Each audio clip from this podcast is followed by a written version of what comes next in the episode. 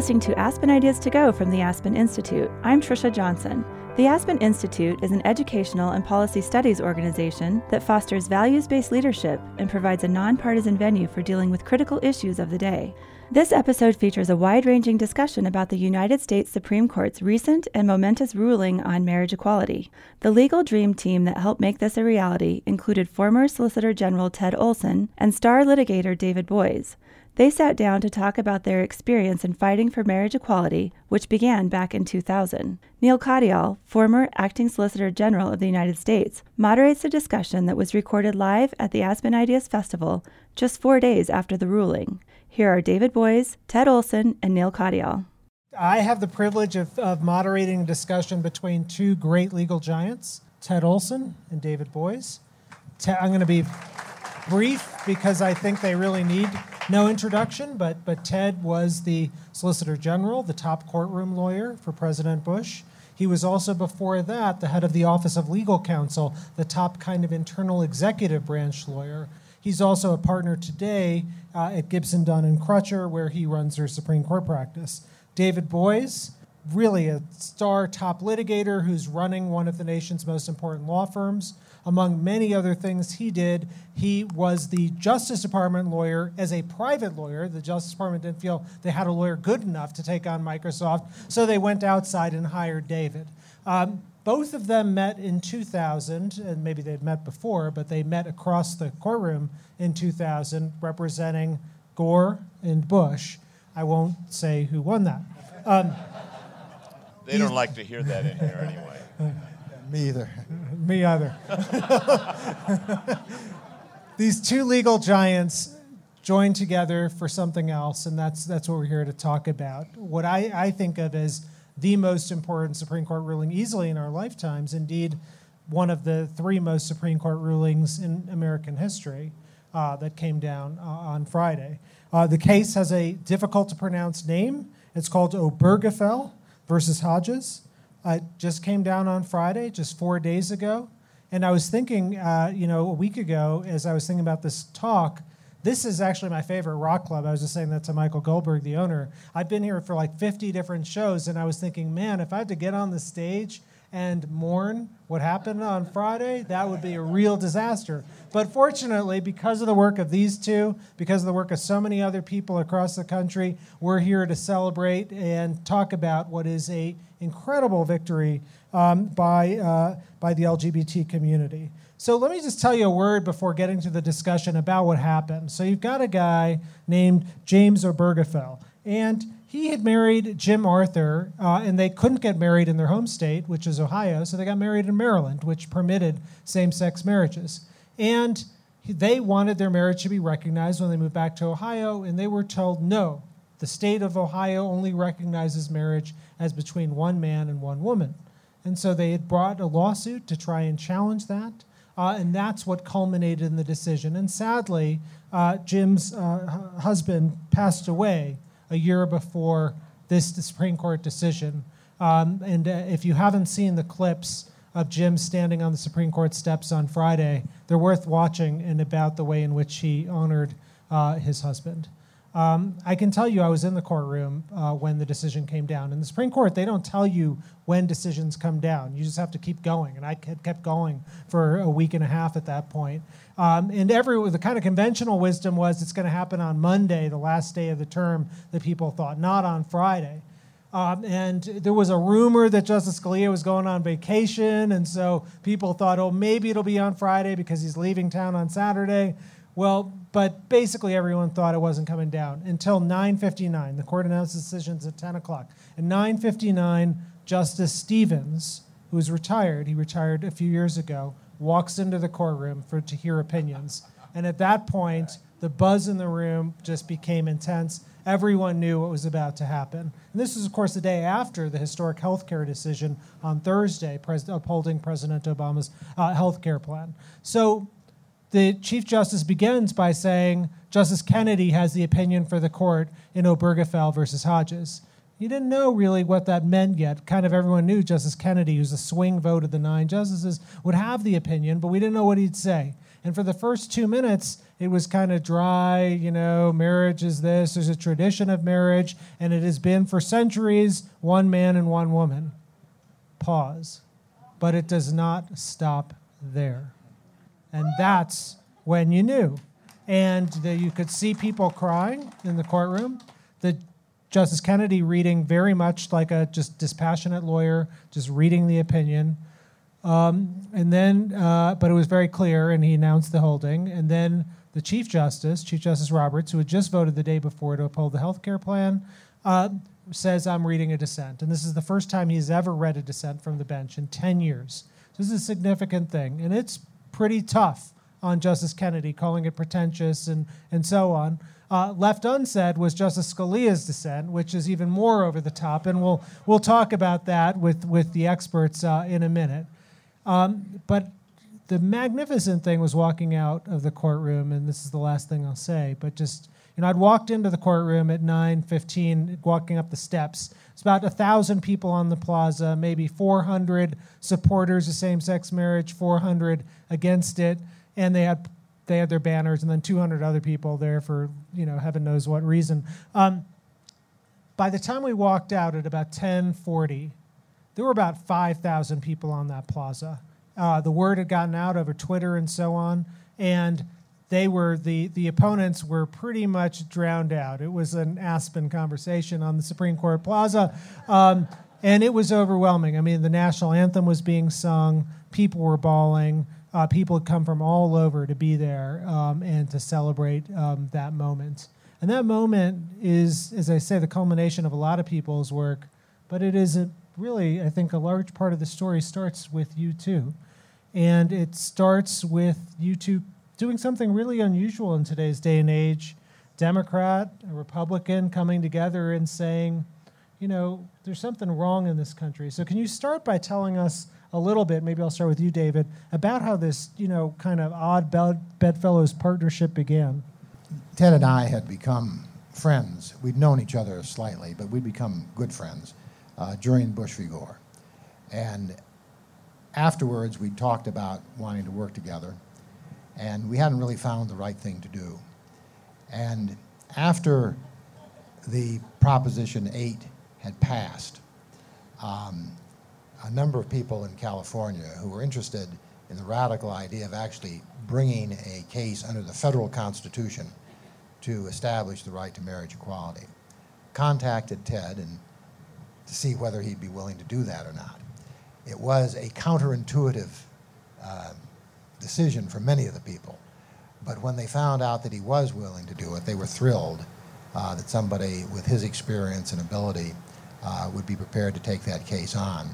Um, he contacted me, asked me if I wanted to join him. Uh, I did, um, and we immediately went, went to work on the case. It was a great opportunity, I think, for both of us uh, to work on something of this importance, but it was also a great opportunity for us to work together. And I think that one of the things that has been um, most meaningful to me, other than the result, which is far and away the most meaningful thing I've ever been involved in, is the ability and the friendship that Ted and I had and developed and ripened in that in, during that case. Now, I want to ask you the same question, but it's a little harder for you. I mean, I suspect you didn't lose too many friends uh, taking this case on, but but Ted, I'm not quite sure that's true for you. Well, I think there were some people uh, who were disappointed in me, and some people are still disappointed in me. But um, that I really put that aside. First of all, I want to say how great it is for David and I to be here, for Michael to have us in this fabulous place. We were here a number of years ago, and they turned off uh, all the electricity in Aspen. Uh, so there was no, and it was a very hot day, so there was no air conditioning uh, nothing but emergency lights and no uh, amplification of our voices. So David and I were up here talking about what the Supreme Court had done, but we did have some great wine from Michael. Um, and I think everybody had a good time. And this is my favorite place in the world to be uh, with the people here at Aspen. So thank you. It is such a great environment here. Um, there's something about this place and the feeling that people bring into this room. Secondly, it's important to say, and David and I have said this many, many times, that we didn't start this, um, this battle for marriage equality. There were many, many, many people who fought many battles before us in Massachusetts, in Hawaii, uh, in the academic world, and so forth. So we were um, building upon the work that had been done before, many, many, many people. Uh, but when I was called, and it was Robin Michele Reiner, who most people know their names in Los Angeles, called me and asked me because they had heard from a friend of mine that I might be interested in taking on this case.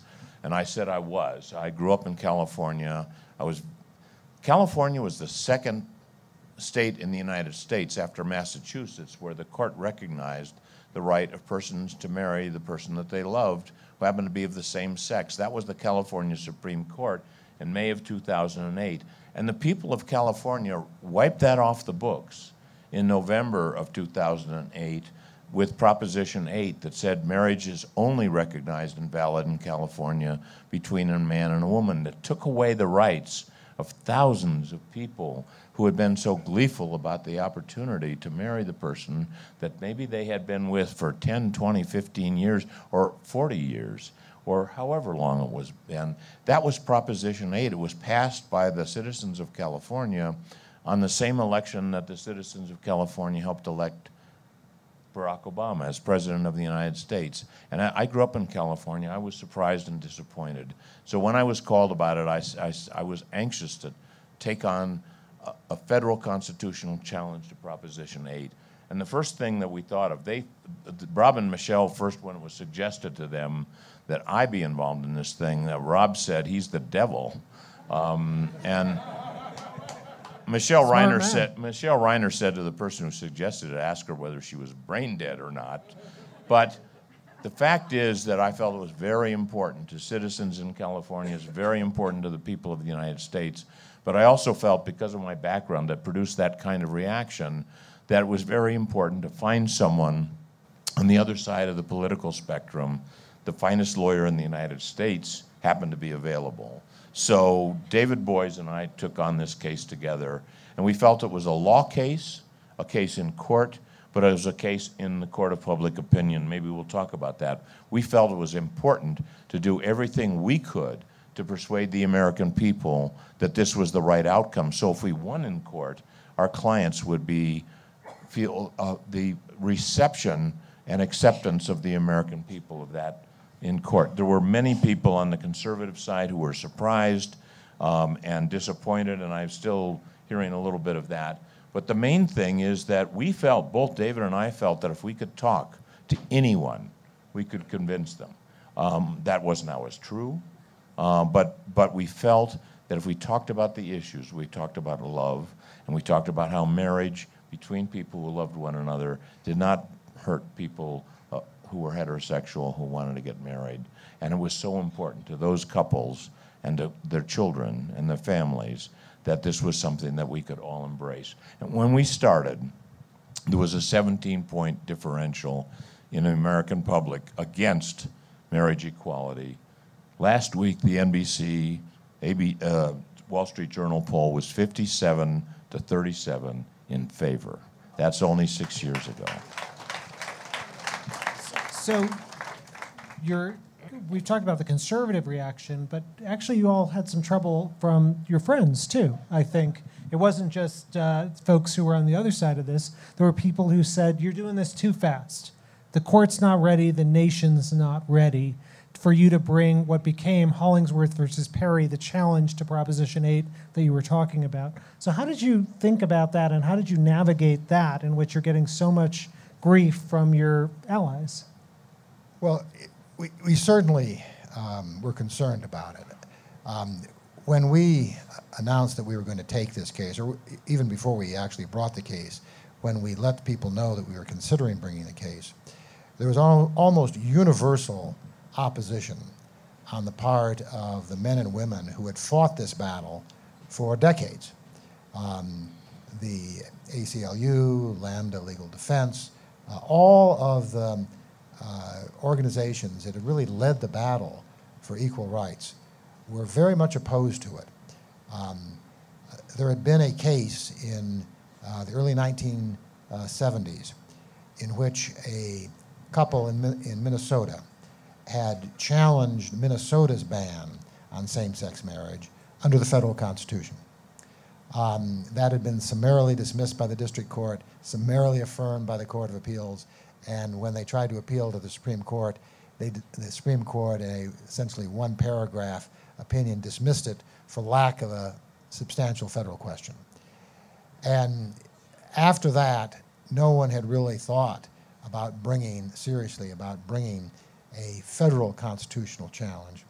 And what they were afraid of is that we would bring the case and lose it, and that we would get language in the majority opinion that was comparable to some of the language that was in the dissenting opinion in Lawrence against Texas.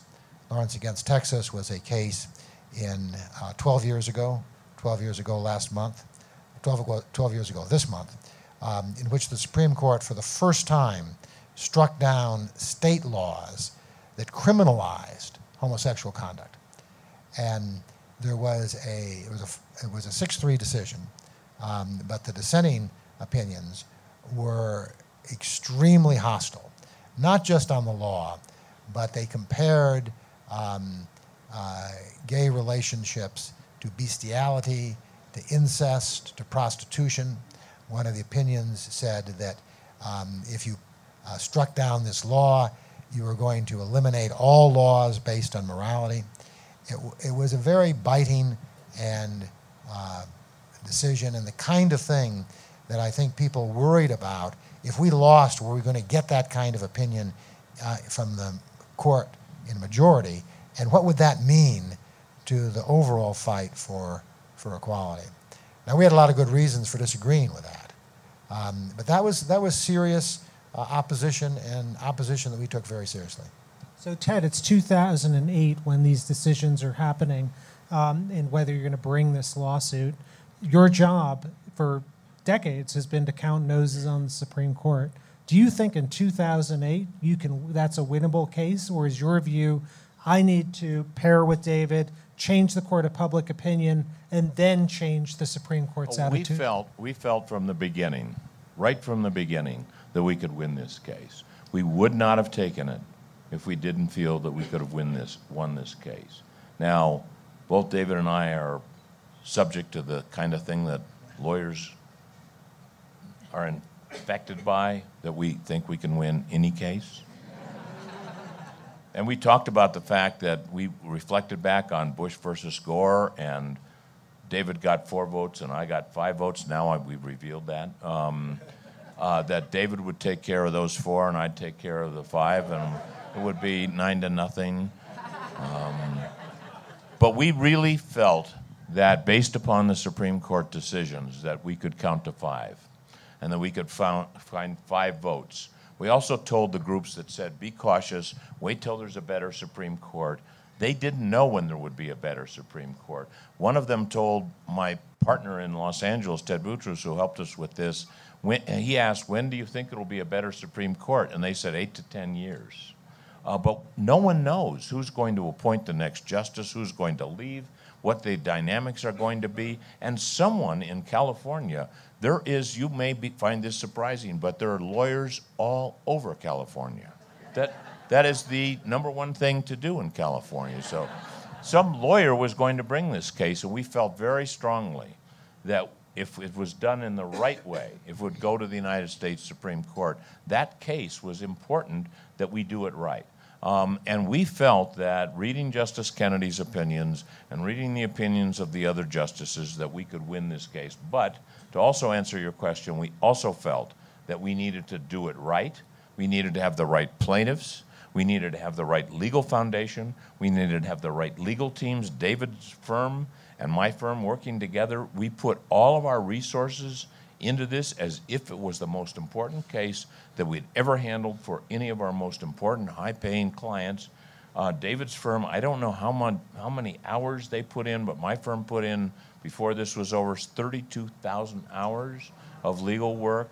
Uh, we felt that we could win this case, but we also felt that we wanted to do it right and we wanted to shape public opinion along the way. So David wrote articles in the Wall Street Journal. I wrote articles about the conservative case for gay marriage. We appeared on television. We did everything we could to reach out to as many people as we possibly could. If we could send the message and talk about the issues, it would help. So this ultimately does become a court case. And it's a little artificial here. David is known uh, a bit more for his trial work, but he's argued a bunch of Supreme Court cases. And Ted's obviously known as a Supreme Court litigator, but he's done a lot of work in trial court as well. Here, as I understand it, you guys did pair equally at all stages of this. But maybe I'll just start with you. You're starting this trial out in California. Um, really, it's the only full record, I think, of this issue. Tell us a little bit about the trial. How do you develop a record on something like does gay marriage harmful to society? Well, one of the, one of the things we did, as, as Ted said, is we prepared it just as we would have a case for our most important corporate clients, which is we go around the world, we find the right witnesses, we find the right uh, expert witnesses. We brought in uh, witnesses on uh, economics, on sociology, on psychology, on history, uh, on religion. We brought in factual witnesses that testified about what this meant, uh, these bans on marriage equality meant um, to individuals. Um, we had uh, the most um, extensive research uh, on the issue uh, that's ever been compiled or presented. Um, we had a three week trial. Uh, we brought in all of these experts, subjected them to cross examination, and we built a record that really demonstrated three things. One, that depriving gay and lesbian couples of the right to marry the person that they loved seriously harmed them. And second, that that seriously harmed the children that they were raising. And third, there was no valid justification. There was no societal benefit. There was no benefit to heterosexual marriages um, to uh, preventing uh, gay and lesbian citizens from marrying. And the places where you had had marriage equality, the sky didn't fall, nothing happened, except more people were happy. And what did the state say in their record? What did they? What What did Chuck Cooper have as his record? He had a a very difficult time. Chuck Cooper's a good lawyer, and he he had a really tough time um, because he couldn't really think of anything to say.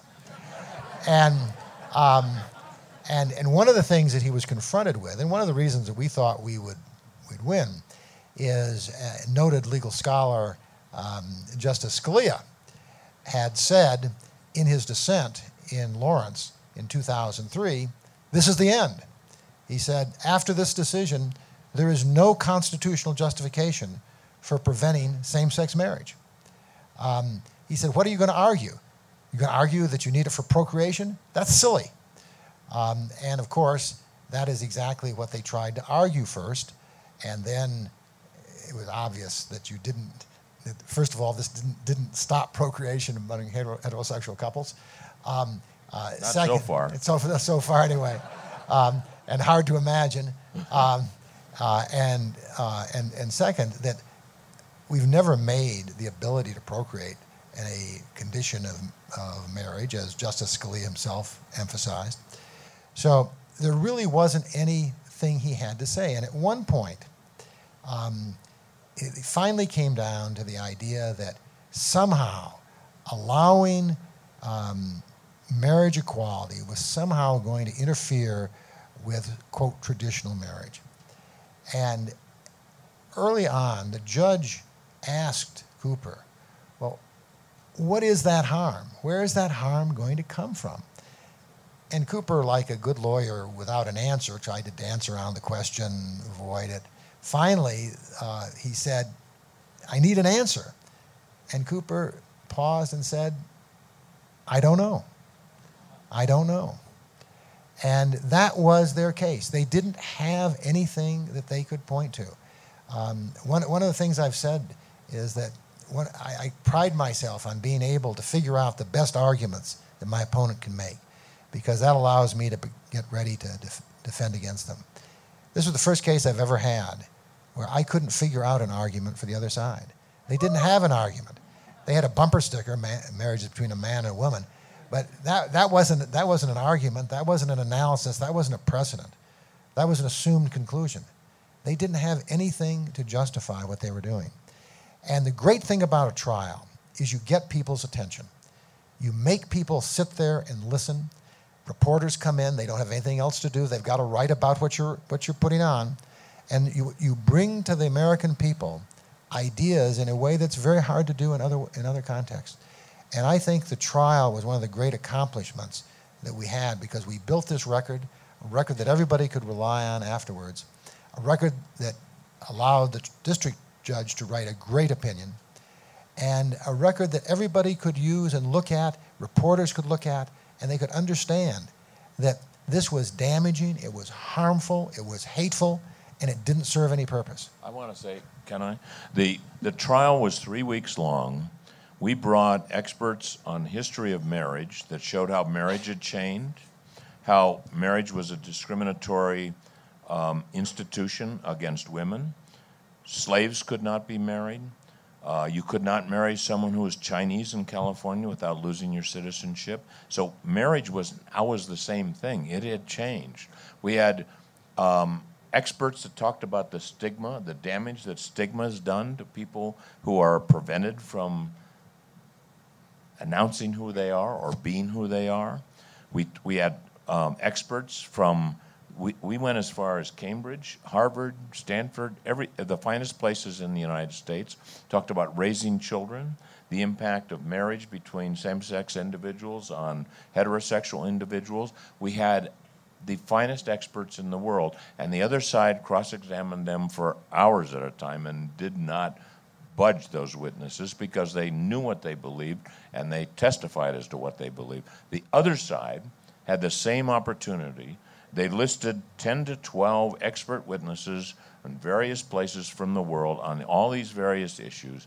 David and some of my colleagues from my firm took their depositions um, usually on videotape, and systematically de- demolished those witnesses. So that by the time of trial, all of those witnesses, except for two, decided they had other things to do that, that, that January. One of them actually testified that he did not want to be in a courtroom live with David Boies the, the, the, the two witnesses that did show up, David systematically took them apart. The lead expert, who had been studying marriage and written books and given all this testimony, and watching David cross examine witnesses is something that everyone should have the chance to see um, because it is it's a work of art um, and it's intellect it's intellect, it's patience, it's talent, and you cannot completely prepare for this, although he's extraordinarily prepared. So, their number one expert on marriage testified on David's cross examination at the end of the trial that America would be more true to its ideals the day we recognize the right of same sex persons. That was their leading expert that was their, that was their case. We felt, sitting there in this trial, that we were re- all receiving a fantastic education about ourselves, our country, and our ideals. Um, so that trial was a, um, a fabulous lesson in American history and American constitutional law. So you have this amazing trial, but then there's this procedural problem. In the case is going to the Supreme Court, and there's a problem with it that may make it so that the Supreme Court doesn't decide the issue? How do you navigate that? What's your expectation walking into the U.S. Supreme Court well, we in said, 2012? I'm not going to spend too much time unless you want to, but the, the procedural problem is that the state of California finally decided they gave up. They were not going to defend Proposition 8 anymore. The Jerry Brown was um, the attorney general, then became the governor, and someone else was the attorney general. I can't remember. But they decided they weren't going to defend Proposition 8 anymore, but they were present at the trial. So we had what the lawyers call standing. There was opposition. They were enforcing Proposition 8. When the judge came down with his decision, state of California abandoned the case and they would not appeal. So the proponents of Proposition 8 were the ones that took the appeal. And, and we made the point they don't have any stake in this. They're not being hurt. They want the law to be such and such, but they're not actually hurt by allowing same sex persons to get married in California. To make a long story short, ultimately the Supreme Court of the United States says they did not have the right to appeal that case. And we had made that argument all the way to the end. So the uh, outcome in the Supreme Court, which is why there was another, the, necess- uh, the necessity of another decision, the one that came down this Friday, is that the Supreme Court struck down the appeal and upheld our district court decision that struck down Proposition 8. We sort of we wanted to have the whole world, and lawyers all want everything, you know, the whole change the whole planet. But we were set out to overturn Proposition 8. So when the Supreme Court upheld the district court decision through that procedural aspect of the case, that was like a Wednesday. On Friday, the Ninth Circuit Court of Appeals lifted its stay, and the people that we represented went to the City Hall in San Francisco and City Hall in Los Angeles. And those two couples were the first two couples to get married in California since Proposition 8 was passed. And everybody in the world could see that on television and could see the joy. And so we felt awfully good. Yeah. So it's 2012. You've won this big victory, and the community's won another victory. They've struck down the Defense of Marriage Act, which barred federal benefits for same sex couples. Justice Scalia's dissent says, goes over the top and says, well, this is just basically legalizing same sex marriage. And that's the next step. And that leads both of you to take another case, not in California. You've won in California. California is done, but now you take another case, Virginia. It was in Virginia, and we picked Virginia for a variety of reasons. Um, uh, it was a symbolic uh, state. It was the heart of the uh, Confederacy. It was a state that had uh, generated Loving against Virginia, which was the case that overruled the right of states to ha- bar interracial marriage. It had one of the most restrictive um, prohibitions um, on gay relationships in the country. Not only prevented gay marriage, you couldn't have civil unions, you couldn't even have a contract that had some of the attributes of marriage. Um, so uh, Ted and I thought that that was a, a great place to continue it. And uh, we again took it to um, uh, the district court. We won there. We won on appeal. Um, and uh, the other side sought cert, but the Supreme Court denied it. Now, while this was happening, um, courts all over the country were striking down um, marriage bans. So by the time this the uh, current case got to the Supreme Court, 36 states had marriage equality. Um, you now had fewer states banning same sex marriage than you had states that banned interracial marriage at the time of Loving against Virginia. So, one of the things that had happened just in that two years is there has been a seismic shift, not only in the courts, but in the court of public opinion. And I think that was one of the things that gave all of us so much confidence going into Friday. So the court doesn't take the Virginia case, but they do take this case, Obergefell, out of Ohio. Uh, and they take Tennessee, a case out of Tennessee, and a case out of Michigan uh, as well. Pair them all together. Don't forget to mention Kentucky because my Kentucky, wife is here in the absolutely, and Kentucky. Um, and they pair these together, and you have this momentous decision on Friday in the in the case. Now, Ted, if David's point is right, 36 states already had this. So, how important is this ruling? It seems like the trend was already going in that direction. What, why is this ruling so important? Why are people calling it momentous? Well, in the first place, and that's a very good question, it was discussed by the justices on both sides of the case. Um, the, the dissenters said, my goodness, you're winning these 11 states, including New York, including Maryland, including Washington, and so forth, had decided to vote by the, either the people or the legislature to recognize the rights of individuals to marry the person that they loved of the same sex. But there were 14, there were several of those states of the 36, those were court decisions. So that, that wasn't over until the Supreme Court decided this case. That's one reason. Another reason is that, and Justice Kennedy talks about this in his majority opinion. What about the children in those cases? What about the people that get married in California and move to Tennessee? What about the people, this Jim Obergefell, his, the person that he loved um, had ALS, Lou Gehrig's disease. He became, and he took care of him uh, day and night, 24 hours a day. And they wanted to get married. They could not get married in Ohio. They went to Maryland in a medevac helicopter. He couldn't move. So they had uh, someone come to the aircraft and perform the wedding. Uh, and then they went back to Ohio. And this, his, his now spouse died.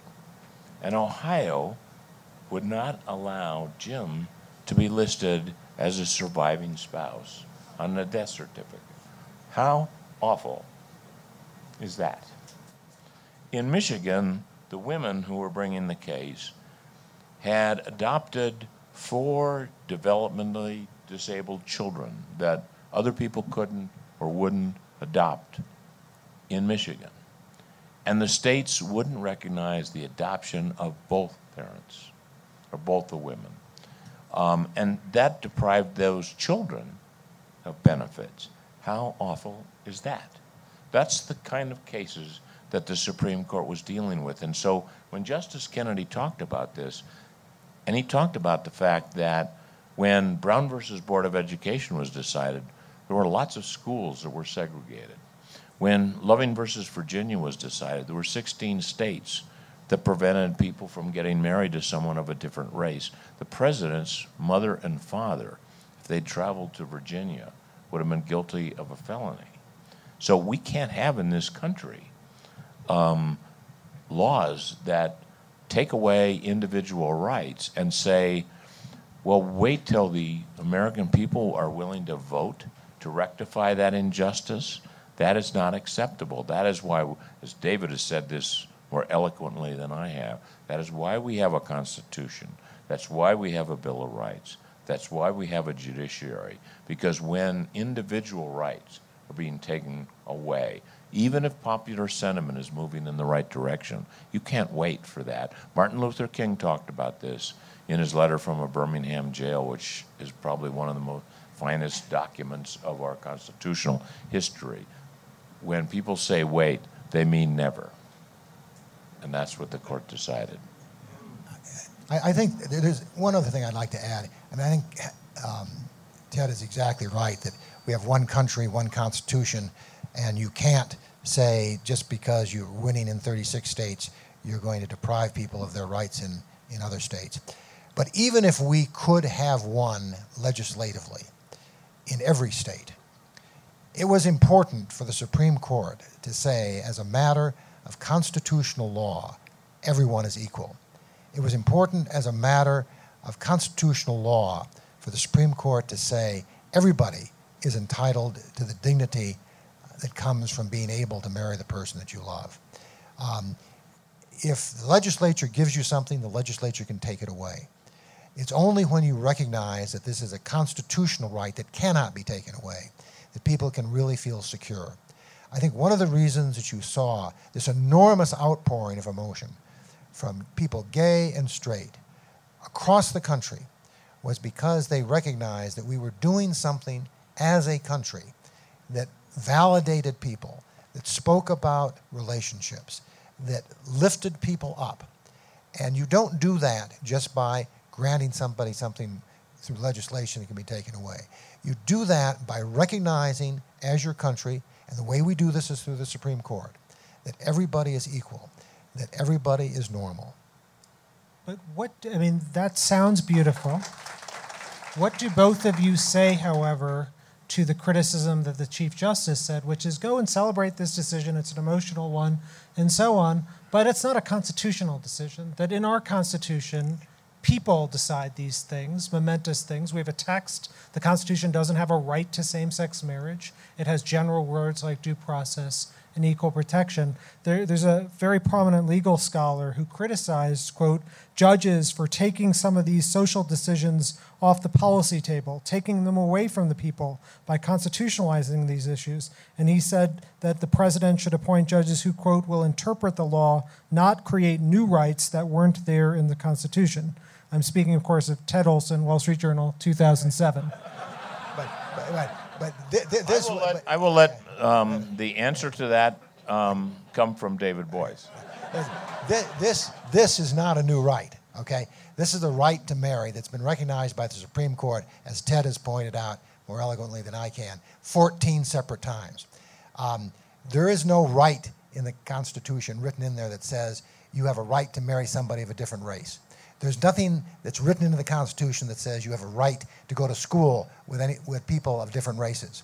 There's nothing in the Constitution that says you have a right to marry somebody of the same sex. But what there is written in the Constitution is the right to equal protection of the laws. It is written in there, that's written in there. You don't have to look very far to find it. It's capitalized, and it is part of our Constitution. And it says that you cannot say to somebody because they are black or white or green or straight or gay or Catholic or Jewish or atheist that you don't get the same rights that everybody else does. And that's part of our culture, it's part of our Constitution.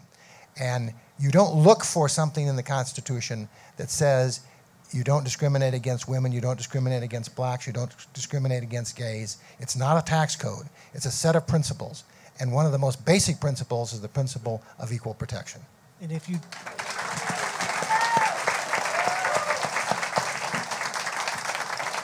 Beautiful, and I'll just play with the other side for just one more second. If we take that view, though, what, what I mean, that there's a right to marry, is there then a right to marry two people, three people? If, if One at a time, yeah, one at a one at a time. time. Yeah, only, only, only one at a time.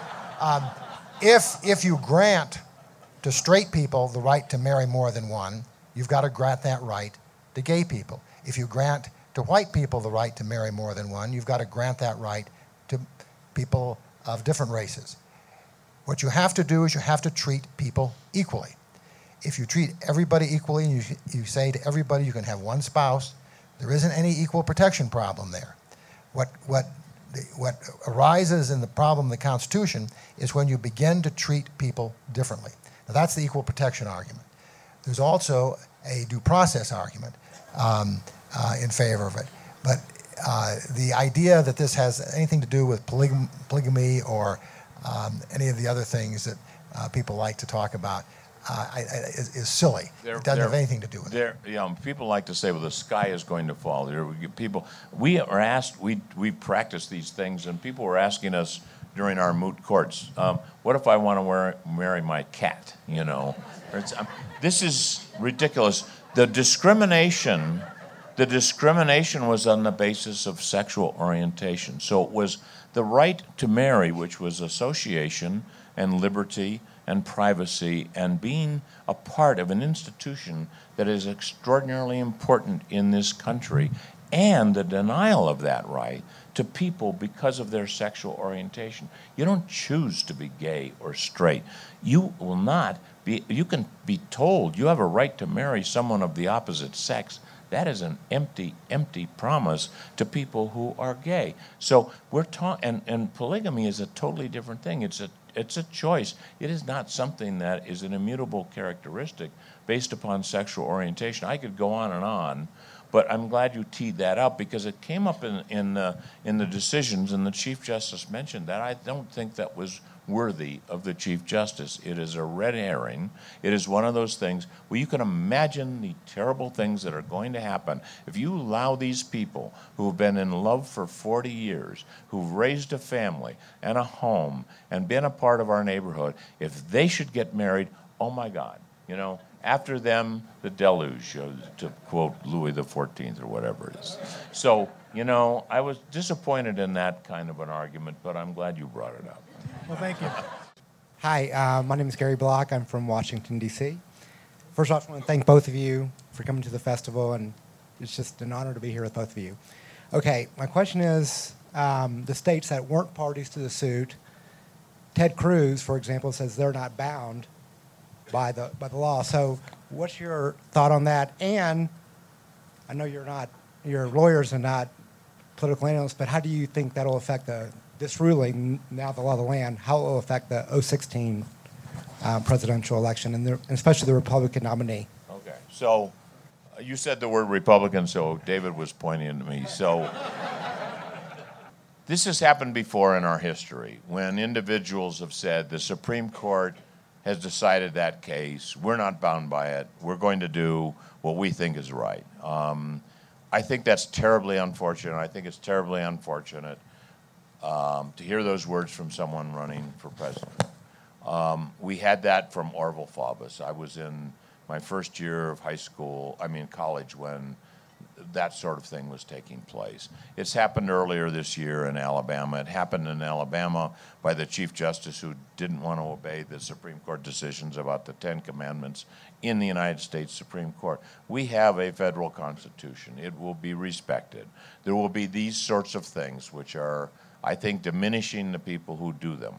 The, but and, and to make these statements. But the but the Supreme Court has said there is a constitutional right not to be discriminated against with respect to the fundamental right to marry and the Equal Protection Clause, the protection of equal laws. That is and will be the law for the entire United States as far as the Republican Party is concerned.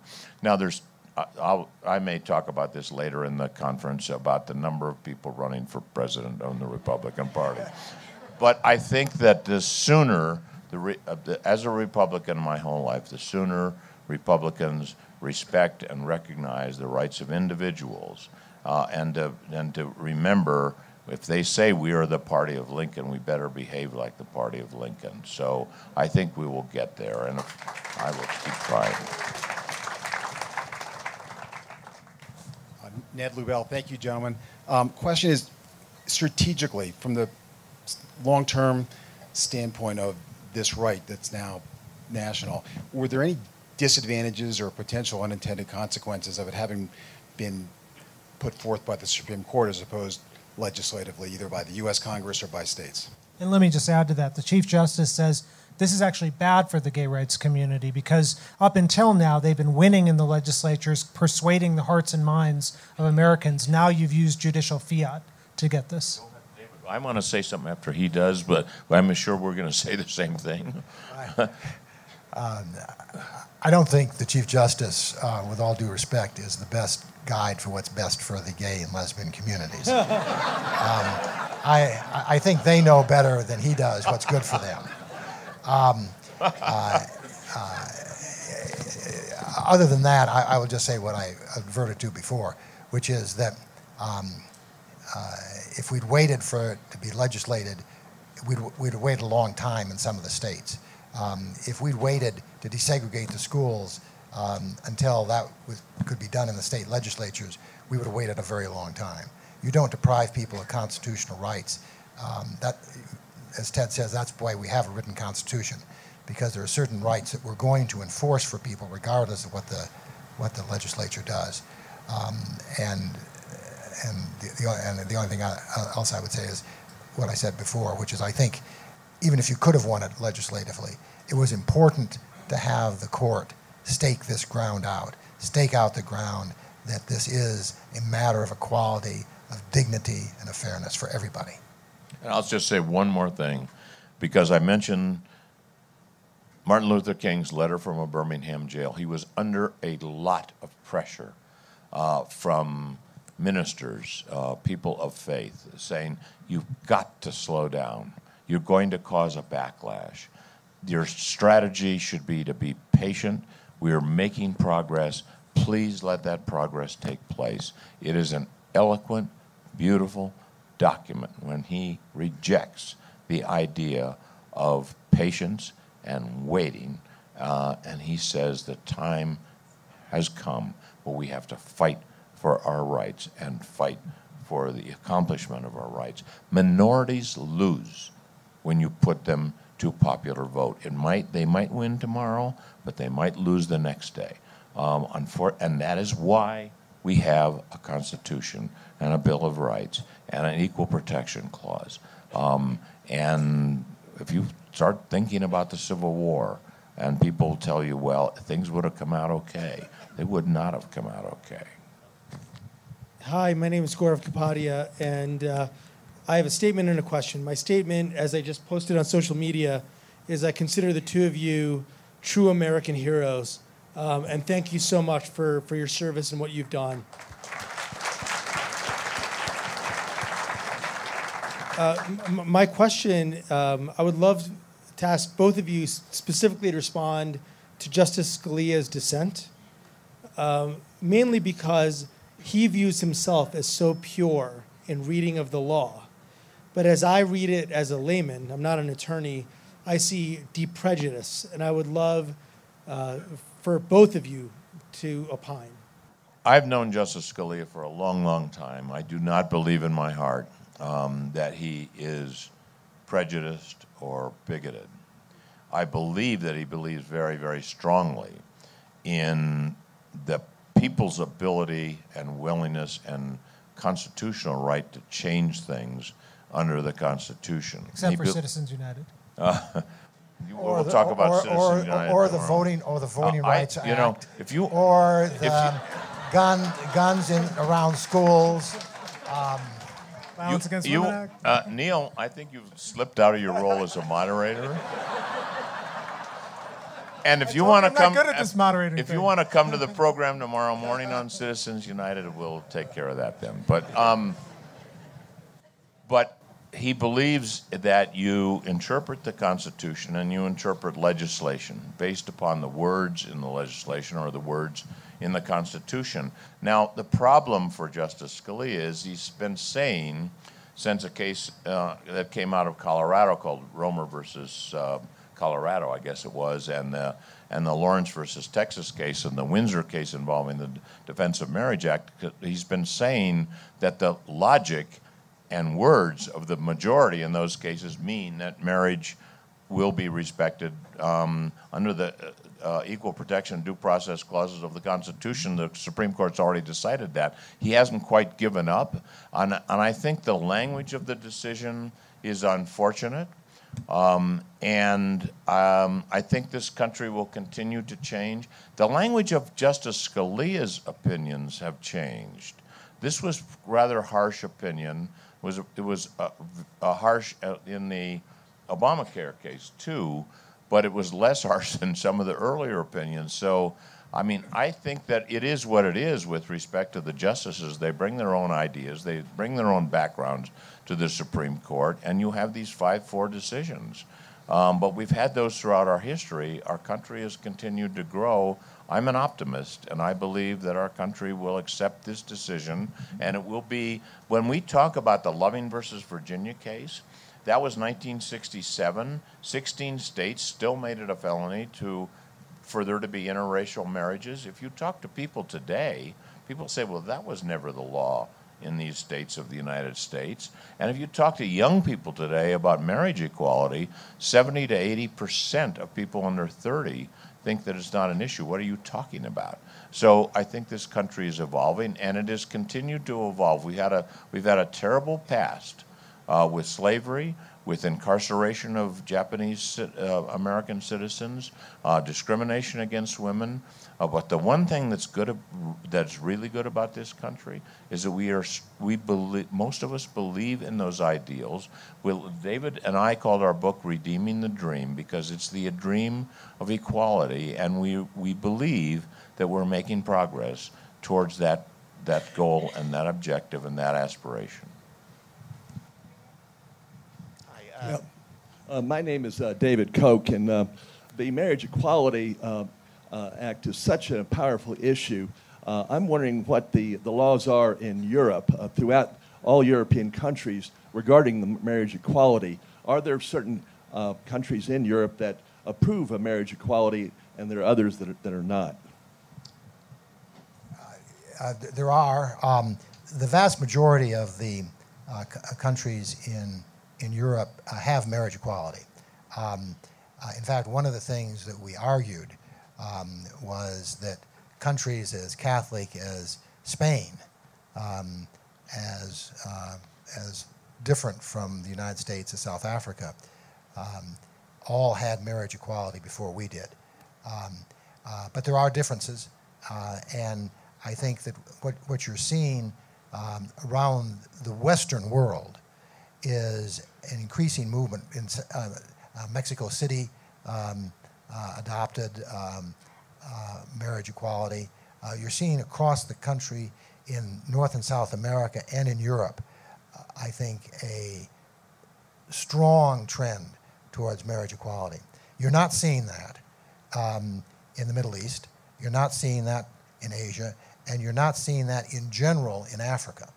So what you're, what I think what you're seeing is a very divided planet, in which the Western societies, generally speaking, and are moving in one direction, and the re- and the rest of the world is not moving there nearly as fast. I think one of the things that we have to do is somehow bring this message um, to the rest of the world.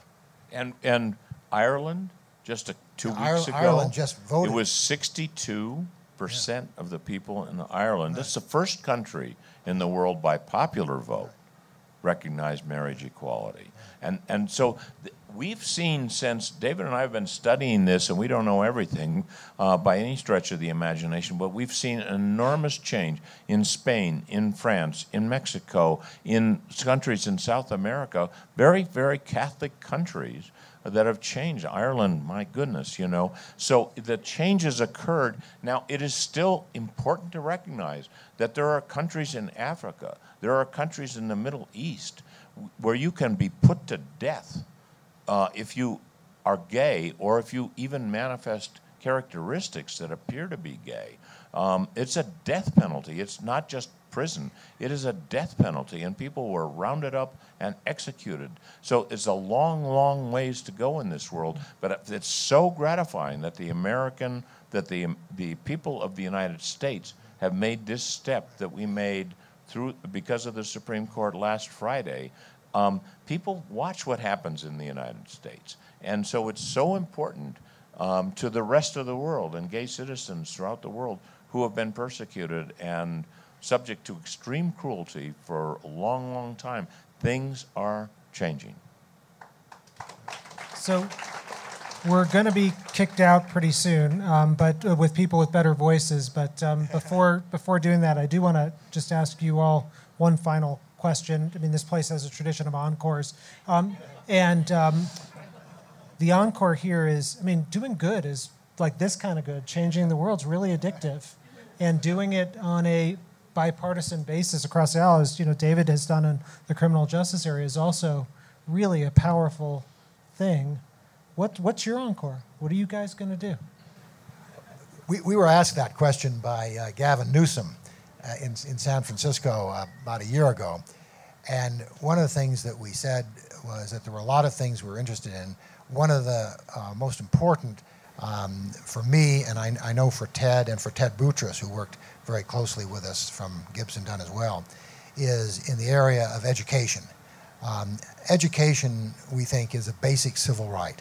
Uh, indeed, it's a civil right that without it, it makes all other civil rights hard to exercise. I mean, if, if, you, if you want to vote, if you want to have a job, if you want to exercise all of the rights and freedoms that as Americans we, we have, if you don't have an education, it's hard to do that. And we have a very unequal educational system in this country. Um, we have a very unfair, a very inefficient educational system. And I think that um, it's, it's a, in some respects, it's a much more difficult issue than marriage equality because you could win marriage equality in one court decision. You can't win educational equality in one court decision.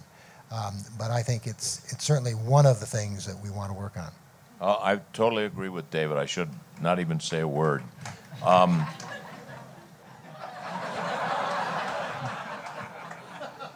but we've done with what one of the case that we've handled in California has demonstrated to us that the victims of our edu- some of the flaws in our education system are visited on the people in the inner cities, the people that are less advantaged, um, racial minorities. We are failing to educate the people who we most need to educate for them and for ourselves and for our economy and for our ideals. So we've got to fix some things in the educational system, and I won't go into the details, but um, we are both very much interested in that. And we believe, David and I believe that we can come together on some of these things and to bring about some changes. I think one of the, the people kept calling us an odd couple and things like that and strange. Well, no, I won't say. but um, we had we, we, we had we were lucky enough because of some sex, successes in our earlier career um, to, to be able to, to have command an audience. And successes so, and failures. successes and failures. I, I've forgotten about those. Um, we were able to command an audience because we're willing to talk about things that we agree upon that we hope that other people will, will agree upon.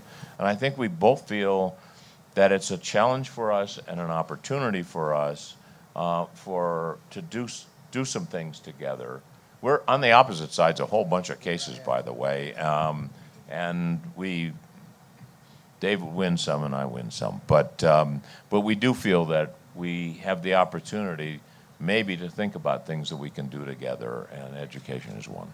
And, and, and also, I think it, it's important. I think to send the message that people who do disagree on, on a lot of things can agree and find common ground.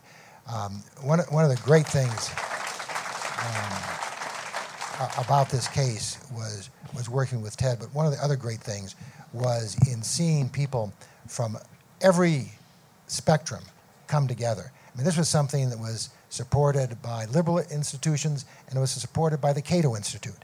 Um, you, what, what you found was the ability to bring people together, conservatives, liberals, Republicans, Democrats, where you can find where you can find common ground. And I, I have one more sentence because David has talked about us working together.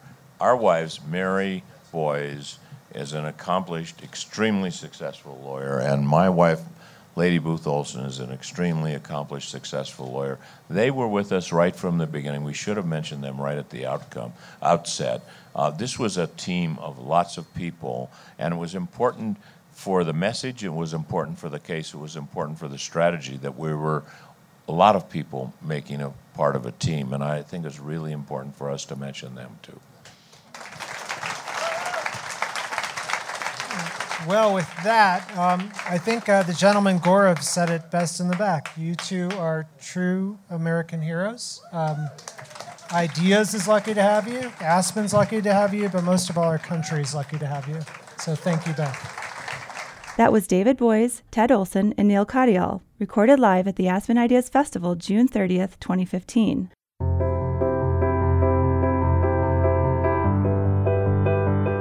The Aspen Ideas Festival is the nation's premier gathering place for leaders from around the globe and across disciplines to engage in deep, inquisitive discussion and tackle the ideas and issues that shape our lives and challenge our times. You can discover more about the festival at our website, aspenideas.org. Make sure to subscribe to this podcast, Aspen Ideas to Go, on iTunes or other popular podcasting services. You can follow the festival at Aspen Ideas on Twitter and Facebook. I'm Trisha Johnson, Editorial Director of Public Programs at the Aspen Institute.